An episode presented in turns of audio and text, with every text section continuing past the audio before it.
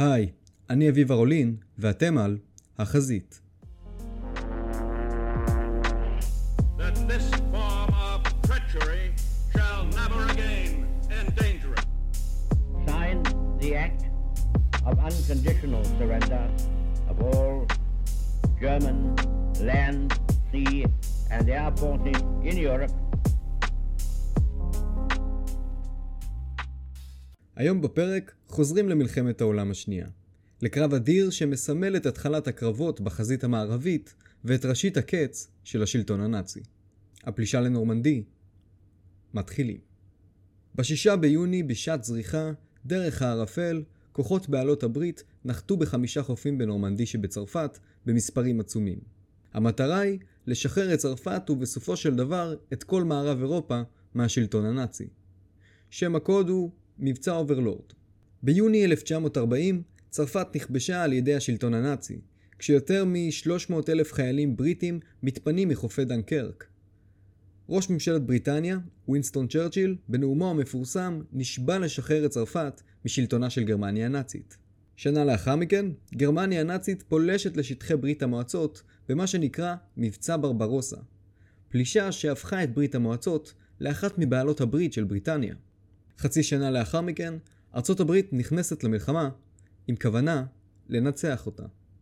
No matter how long it may take us to overcome this premeditated invasion, the American people in their righteous might will win through to absolute victory. בדצמבר 1943, בוועידת טהרן, נשיא ארצות הברית פרנקלין רוזוולט ומנהיג ברית המועצות, ג'וזף סטלין, לחצו על צ'רצ'יל לפתוח בפלישה לאורך תעלת למאנש במהלך השנה הבאה. בינואר 1944, הגנרל האמריקאי, דווייט אייזנהאואר, מונה להיות המפקד העליון של כוחות בעלות הברית, ותפקידו היה להוביל את הפלישה. שם הקוד, מבצע אוברלורד.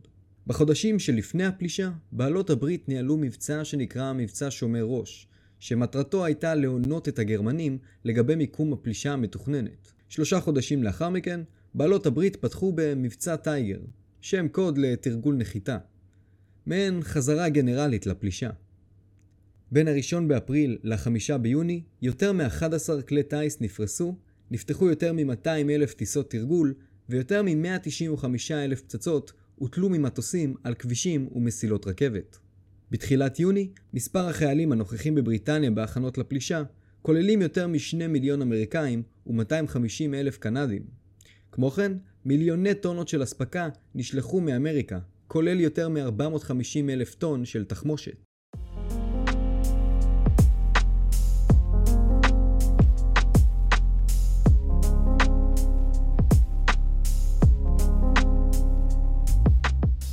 בנובמבר 1943, בידיעה שעומדת להיות פלישה לחופי צרפת הצפוניים, אדולף היטלר מינה את ארווין רומל לפקד על החומה האטלנטית בחופי צרפת, שמורכבת מכמעט 4,000 קילומטר של ביצורים ומקלטים, מוקשים יבשתיים ומוקשים ימיים. כל זה באמונה שבעלות הברית יפלשו לחוף הצרפתי הקרוב ביותר לאיים הבריטים. ולכן הם ביצרו הכי טוב את האזור הזה.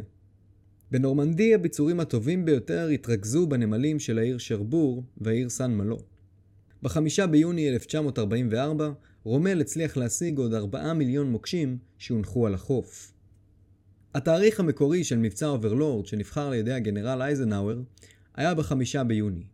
אבל בארבעה ביוני, סערות כבדות ועננים נמוכים הפכו את פתיחת הפלישה לבלתי אפשרית. בבוקר של החמישה ביוני, אחרי ודאות על השיפור של מזג האוויר ביום למחרת, אייזנהאואר נתן את האישור לפתוח במבצע אוברלורד בשישה ביוני.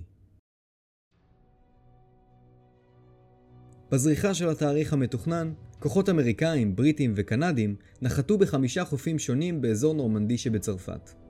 הצבא הבריטי נחת בחוף המזרחי בחופים בעלי שם הקוד סורד וגולד, או בתרגום לעברית חרב וזהב. הקנדים נחתו בחוף ז'ונו, והאמריקאים נחתו בחוף הומאה ויוטה. בחוף יוטה הצליחו הכוחות האמריקאים להנחית 21 אלף חיילים במחיר של 197 נפגעים. חיילים אמריקאים מחיל האוויר לחמו במשך שעות באדמת צרפת וכללו 14 אלף חיילים ומתוכם 2,500 נפגעים. בחוף הומה, יחידות אמריקאיות הצליחו באזור המבוצר ביותר להנחית יותר מ-30 אלף חיילים, כשמספר הנפגעים הוא 2,000. בחוף גולד, יחידה בריטית הצליחה לכבוש את החוף ולהנחית 25 אלף חיילים, מתוכם 400 נפגעים. בחוף ז'ונו, יחידה קנדית הצליחה להנחית יותר מ-20 אלף כוחות במחיר של 1,200 נפגעים. חוף סורד הותקף על ידי הבריטים, שהצליחו להנחית יותר מ-30 אלף כוחות במחיר של 630 נפגעים. ב-24 שעות הגורליות של ה-6 ביוני, בערך 156 אלף כוחות של בעלות הברית הצליחו להסתער על חופי נורמנדי, ומספר הנפגעים היה לפחות עשרת אלפים, שיותר מ-4,000 מהם נהרגו. בינתיים, הגרמנים בהיעדרו של רומל נבלמו על ידי כוחות האוויר והים של בעלות הברית. מספר הנפגעים בצד הגרמני הוא בין 4,000 ל-9,000 נפגעים. למרות שכל מטרותיהן של בעלות הברית לא הושגו ביום הראשון לפלישה, המבצע קיבל אחיזה שבעלות הברית הרחיבו בהדרגה בחודשים הבאים. ב-12 ביוני, עיירת המפתח קרנטן נכבשה על ידי כוחות אמריקאים, מה שאפשר לארבעה חופים שנמצאים בשליטה של בעלות הברית להיות מחוברים לראשונה. שבוע לאחר יום המבצע, בעלות הברית הנחיתו בנורמנדי עוד 327 אלף כוחות, 54 אלף כלי רכב ואספקה במשקל של 102 אלף טון. ב-26 ביוני, בעלות הברית כבשו את הנמל הצרפתי שרבור. חודש לאחר מכן, העיר קאן נכבשה. ב-15 באוגוסט, בעלות הברית פתחו במבצע דרגון, שזה שם קוד לפלישה של בעלות הברית לאזור הפרובנס ושחרור מרבית דרום צרפת. עשרה ימים לאחר מכן, בירת צרפת, פריז, שוחררה. ורק חמישה ימים לאחר שחרור זה, הצליחו בעלות הברית להמשיך את נסיגת הגרמנים מצרפת, במה שסימן את סופו של מבצע אוברלורד. הפלישה לנורמנדי הייתה אחת מנקודות המפנה החשובות במלחמת העולם השנייה. הוא הצליח לפתוח חזית מערבית באירופה, ואילץ את גרמניה הנאצית לפצל את כוחותיה בין שלוש חזיתות. נגד ברית המועצות במזרח, ונגד בעלות הברית המערביות באיטליה ובצרפת, דבר שהחליש את כוח עמידתה. הקרב על שחרור צרפת המשיך מספר חודשים, עם מספר נפגעים אדיר בשני הצדדים. ובכל זאת, באותו רגע בו בעלות הברית חדרו את ההגנות הגרמניות בנורמנדי ושחררו את הבירה פריז ב-25 באוגוסט, ניתן היה להבין שזמן השלטון הנאצי תם.